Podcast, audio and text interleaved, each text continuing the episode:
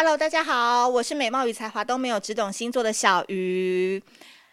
今天 Podcast 发布的时间应该也是快接近过年了，大家今年年底会不会非常非常的忙呢？我的确，我本人是非常非常的忙，但是我觉得每天要录 Podcast 给大家听，还是我非常重要的功课，因为我觉得 Podcast 真的是一个在新媒体时代一个非常非常有趣的一个现象。就是说，大家在这个 Pocket 上面，因为它不太受任何管制嘛，所以很多人都可以在上面畅所欲言。然后，包含我自己每天早上有时候出门的时候，我也会听吴淡如的人生实用商学院。我觉得对我来讲也是获获得知识也是非常非常的多。然后呢，另外呢，也想跟大家分享的就是说，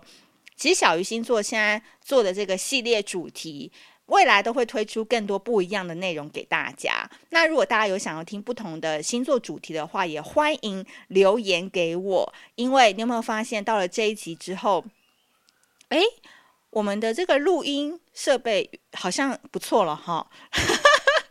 跟之前比，应该声量跟音量是比较清楚的一个方向了，对吧？好，那就希望大家可以多多支持，可以多多的分享跟多多的留言喽。好的，今天呢，我们要讲到的这个爱情据点，要讲到的就是人人夸、人人爱、人人都喜欢的天秤座。哇，我觉得讲到天秤座呢，大家都会觉得说，嗯，好喜欢哦，好帅哦，好好好有魅力哦。然后呢，就会觉得说，哦，真的很想要接近他，对不对？后来才发现说，接近了天秤座之后，他们根本就是大魔王。就是说，他们其实是表里不如一的一个人，因为他们有时候在各种的社交场合，他们就是如沐春风，在人群当中非常的耀眼。但私底下跟他们相处，你就会发现说，哦，真的是非常的鸡掰，就是很严格、很挑剔，然后。对身边的人很容易发脾气，然后脾气也不太好掌握，然后想消失就消失。所以基本上呢，我觉得天秤座有时候都有点像是你知道诈骗集团，就是好像很好，然后哦好不容易挣脱了，摆脱了一百名的参赛者，获得了他的芳心，然后跟他在一起之后，发现说哈怎么会这样？怎么好像？很很很忽冷忽热，然后怎么好像不如外面一样，就是闪闪发光等等，就是这天秤座的一个很矛盾的点。因为天秤座本来就是一个外外很擅长社交，但内心其实根本就不想跟你们这些人打交道的一个人。那你要如何 get 到一个天秤座的一个爱情据点呢？我真的觉得掌握一个诀窍，就叫做距离。对，我觉得距离对天秤座来讲，我觉得是非常的重要。就是他们非常怕过于热情的人，但是很奇妙哦，天秤座往往自己会假热情，就是他在团体当中会假装热情，然后假嗨，假装是人群当中最耀眼的。因为天秤座跟狮子座有点像，他们喜欢被注目的感觉，可是这个注目只限于就是。呃，三人以上的场合啊，你私下跟他相处只有两个人的话，他又是一个很无聊的人。OK，好，那我们回归正题。所以天秤座，你要跟他交往，你绝对不要想说，哦，他好像真的很热情，好像很好聊，好像很好接近。No，完全不是。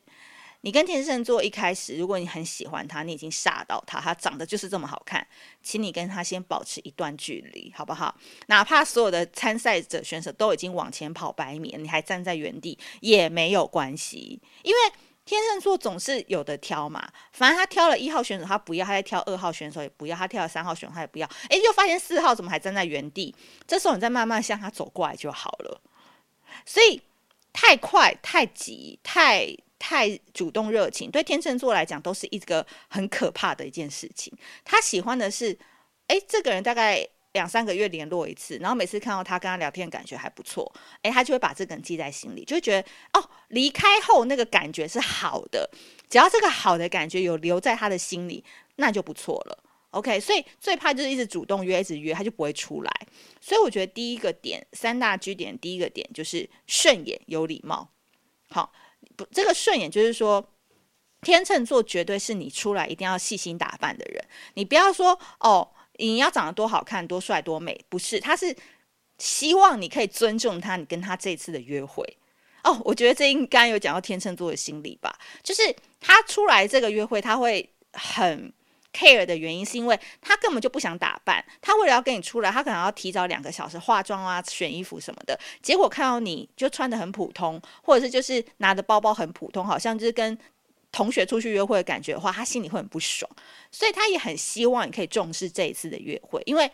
讲来听点，天秤座是需要被重视的嘛，跟狮子座一样。所以顺眼是代表你每次跟他见面的时候，你有没有精心的打扮？那有礼貌就会牵扯到第二个点，就是淡淡的距离。那这个淡淡的距离其实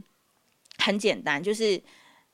他约你应该是不可能。但你可以主动约，但这个频率不要太太快，就也不要太强，就是偶尔可能一起去看个展览，一起去个市集，一起讨论个工作上的事情，这样子就好了。就是你要一直慢慢渗入他的生活，但是这是一场拉锯战，所以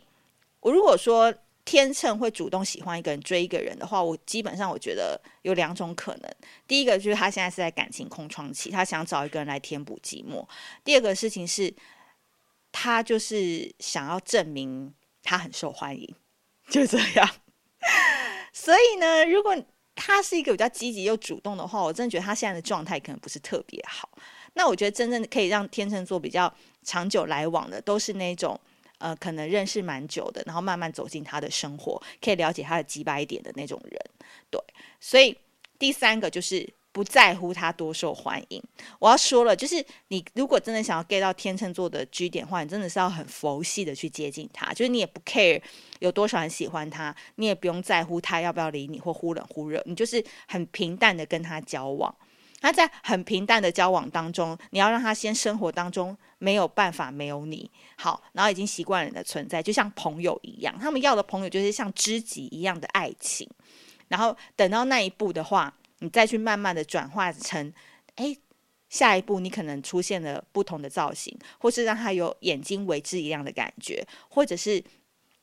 你开始用另外一种方式来对待他。那我觉得这个后半部又是一个很艰难的功课。我今天先不在这边说，因为天秤座本来就是一个很难 get 到的人。那我只讲前半部，就是说这个爱情据点你要掌握的原则就是距离感。OK，如果你们不懂的话，可以到 YouTube 上面去看我访问吴正安的那一集。我觉得他把天秤座讲得非常的好，就是天秤座是这样：当他当你发现他对所有人都很暖的时候，结果有一股冷风吹到你身上，那就代表天秤座对你有兴趣了。所以你不要以为天秤座对你很暖，对你中央空调，他是对你有意思哦。No，他是对每一个人都这样。但是当当当他在 test 你能不能接受他那种唧唧歪歪，然后那种冷嘲热讽，然后故意取笑你的时候，你就会发现天秤座那种调皮捣蛋的模样出来了，就代表他有把你放心上，他想要 test 你。但如果你这时候